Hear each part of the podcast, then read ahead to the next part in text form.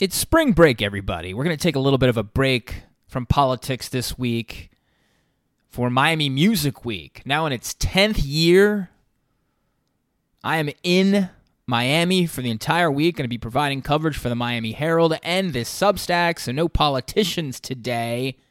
A party promoter instead. Juan Arnau, the guest on the pod, head of the ElRow Party, which will be popping off in Factory Town in Miami Thursday night, I will be there. It's audience immersive. There's inflatables. There's confetti. It's colorful.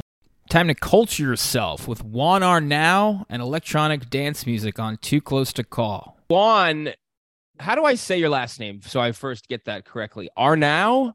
Arnau. Arnau, Arnau I got it. Yeah. Okay. I'm David Catanese, and I have a podcast here called Too Close to Call. I'm actually in Washington, D.C Oh, wow. Okay. But I will be covering Music Week for the Miami Herald. I wanted to talk about the show you're putting on, ElRow. I am I, I, am a promoter, uh, but also most important, I am a creative mind. Um, I created, uh, I started the row back in 2010. Um, so it's been 13 years. years. Yeah, 13 years. But if you discount uh, COVID, oh, right, right, right.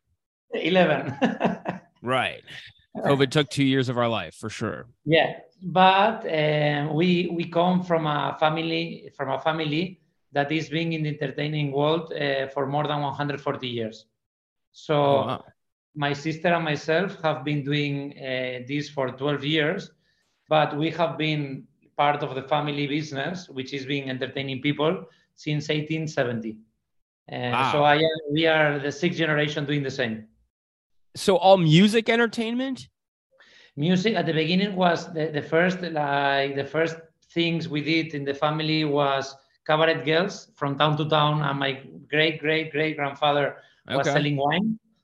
And this is how we started, but then we did like bars, uh, casinos, then the first saloons uh, before the Civil War. Then the fir- then we did the first uh, dancing halls, discotheques, uh, everything. We did the evolution of the music in the family. So from rock to pop to electronic music to everything. So you are carrying the family banner ahead into the electronic music scene. Where That's are you it. based? We are based in Barcelona. So is that where you are now, Barcelona? Yeah, yeah. That's where we have got the headquarters and where we have got the workshop where, where we produce everything. Okay. So is that where ElRow was conceptualized? Yeah, so ElRow was born in 2010, as I was saying. Um, we started as an after party uh, in our club in Barcelona, in the city, um, which is a club next to the airport, 14 kilometers away from, from downtown. And what's um, the club called in Barcelona? ElRow. Oh, it is called that. Yeah, yeah, yeah. Oh, okay. Um, and, and we started as an after party but when we decided to do these these parties every Sunday morning from six o'clock in the morning to two o'clock, I told my father that we really had to reinvent the wheel. And instead of focusing only on the DJs and bring them, which is basically what my father started in Spain, back in the days, he was the first guy that introduced electronic music. So he started, he's the pioneer of the electronic music in Spain uh, back in the early 90s. Um, and basically, we own another club, Florida 135, which is the, the biggest techno club in Spain, really well known and is still open. And this is where we started bringing electronic music, all these electronic acts. Okay. So basically, we opened this club in Barcelona. It wasn't it wasn't successful at night because basically we tried to replicate uh, the model of bringing a, a, really big international DJ and getting mo- and, and, and making some money. Basically, everyone in the last 20 years has been copy pasting uh, the, the, the, model that my father started, which was basically bringing the, the top international DJs. And when we did a row, uh, row 14 back in the days was, wasn't successful. We lost a lot of money. And then my father told my sister and myself, listen, why don't you open up uh, Sunday mornings?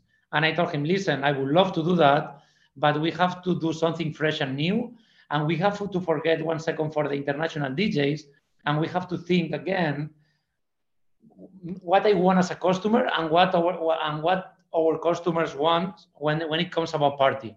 Um, let's forget about proper illegal after party and let's think about something creative and let's try to make them wake up in the morning take a shower and come to the to the club instead of coming from another club um, like make it a destination in itself that's it that's it so basically it started in a really organic way uh, at the beginning was like three four hundred friends partying every sunday morning but back in the days we were already starting to play with uh, games dressing up, you know, like giving interacting things, you know, like toys, inflatables.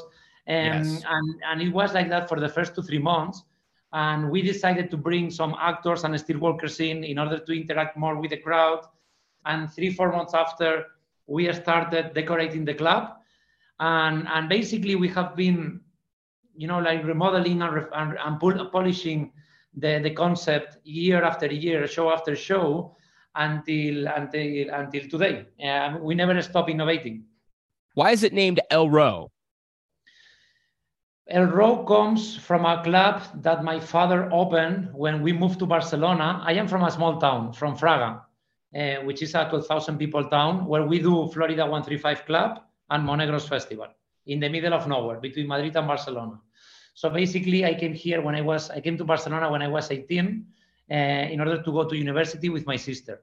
Uh, we all moved here, and my father decided to open a, a club uh, every Thursday night for 1,000 people called Row, R O W, okay, which means lines. Row was a cool name to explain what we have been always trying to do in the family, which is trying to be in the cutting edge, delivering something fresh and new.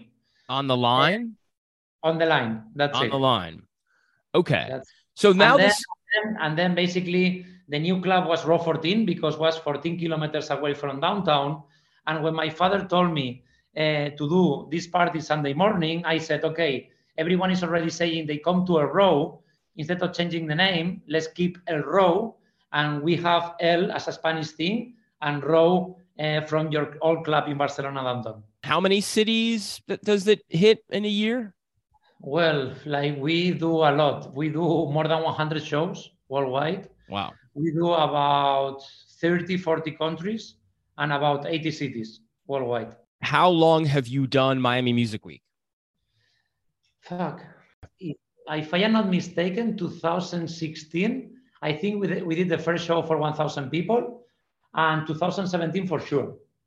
If my listeners don't know what it is. I've I have not been to El Row yet. I've seen the pictures, I've seen, you know, the Instagrams on yeah. it. How would you describe it to people? Yeah. How it is different than sort of a regular yeah electronic music show. What I say is is a theatrical immersive show, but every time I have to explain it, I divide it in four parts. Okay, four bits. 25% uh, is uh, decoration because it really helps to get people absorbed or immersed in our narrative world and they are more open to dress up interact okay one is decoration the other 25% obviously is music uh, we try to bring uh, the top or the coolest electronic uh, music djs from all over the world they have to deliver. We don't. We usually don't play EDM, but we play a lot of different music genres, especially in festivals, in our own festivals. The other 25% is all the interactive path, interactive uh, parts that we deliver to the crowd, which is actors, steel workers, games, toys, confetti, confettis, CO2, inflatables, you name it. You know, like this is another for me. This all of this is like all the interaction part uh, that we have in the show. And the last 25%, which is always the most important, is the audience itself. When you manage the audience to be part of the show, active part of the show, and um, then is when the brand becomes successful. And this is what we have managed to do in Barcelona after one year. And, and that's the main reason we have been able to travel to, to so many cities and growing and, and going bigger. Because at the end, the audience feel part of the of the family and they feel part of the brand itself and when you achieve that the, the, the energy is something something really special and unique How do you change or alter the show for Miami Music Week, or do you at all? Uh, we every year we create two new themes. Uh, right now we have got 40 different themes uh, traveling around the world with uh, with about 60 different sets. Okay, so we are like a hyper creative company, and every year we bring new new themes to every single city. So we never repeat the theme to any city we work we, huh. we travel. Okay. You never repeat a theme in a city. Never. So whatever you see in Miami in Miami week, you will never see it again. in Miami. In Miami. In yes. Miami. Okay. So for instance, we have been going there since 2017 or 16, and we have never repeated a theme ever. So what's the theme this year for 2023? This year we are now bringing uh, Olympic Games. So oh like, right, Olympic Games, rowing yeah, Olympic Games. That's it. That's it. It's inspired in Asterix. so am I gonna have to work there while I'm in the yeah, crowd? kind of, you know, like yeah, it's inspired in like in the old book Asterix and Obelix. Um, it's a French book, and and we we got a lot of inspiration from there. But also, it's a way for the people to play games, to interact, you know, like to dress up. So yeah, we created this theme probably seven years, six years ago. It's been really successful. This is the first time we are bringing this theme and set design uh, to America. So we are really excited about that one. So, as someone who cares about his aesthetic, what should I wear to this show? Anything athletic, sports, you know, anything works, to be honest, at the rope. You know, like can be fluor, colorful, whatever, because at the end, the most important is to have fun and be surrounded by people that are dressing up. So, at the end, everything works at the row. But anything athletic, anything you know, like like pretending you are going to the gym, which which I think it really works in Miami because everyone goes to the gym there. Uh, so eh, that, that that that that will work for sure.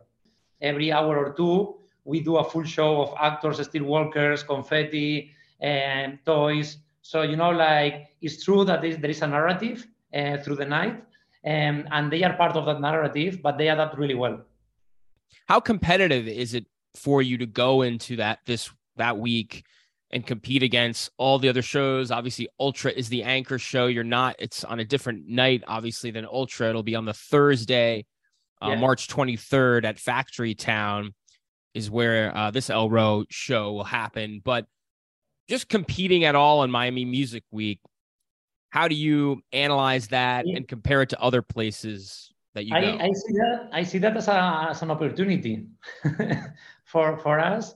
Um, or, or the way I think is every time we go to a cities that are already hosting, you know, a bigger electronic events that are bringing people from all over the world, it's an opportunity for us. You know, it happens in Miami, it happens, it happens in Art Basel in December, it happens at ADE in, in Amsterdam in October. So every time a city manages to bring uh, so many different brands, uh, DJs, and obviously people from all over the world. Uh, we take it as an opportunity because at the end it's a showcase for us. You know, like I am not really thinking what are the other brands are gonna do. I am thinking is okay. I have to deliver something really unique and special so people come, have fun, and they repeat again and again and again. Okay, final question is the hardest one. Who is your favorite DJ Juan? He's been my favorite DJ is being always Laurent Garnier. Um, he's a French DJ that started uh, also in my father club when he was 19, 20. And, and, the reason why is because he really delivers something special in every single set. Say his so, name one more time. Long? Laurent, Laurent Garnier. Laurent Garnier. Garnier. Garnier. Yes. That's it. That's it. I am not French, so probably my accent is not is not is not the right one. Uh, Nor am I, but I but I want yeah. to get it right so our listeners. Yeah, he's really really good when it comes about about doing sets because because he so he always delivers something unexpected, which is great. The ElRow party is Thursday, March 23rd in Factory Town. And Juan Arnau is ahead of the whole show and we thank him for coming on Too Close to Call. Thank you so much. Thank you, everyone, for listening. And I hope you can make it and, and enjoy it all together because at the end, a row without the magic of, of the audience and the fans uh, wouldn't be possible. Excellent. I will be there, Juan.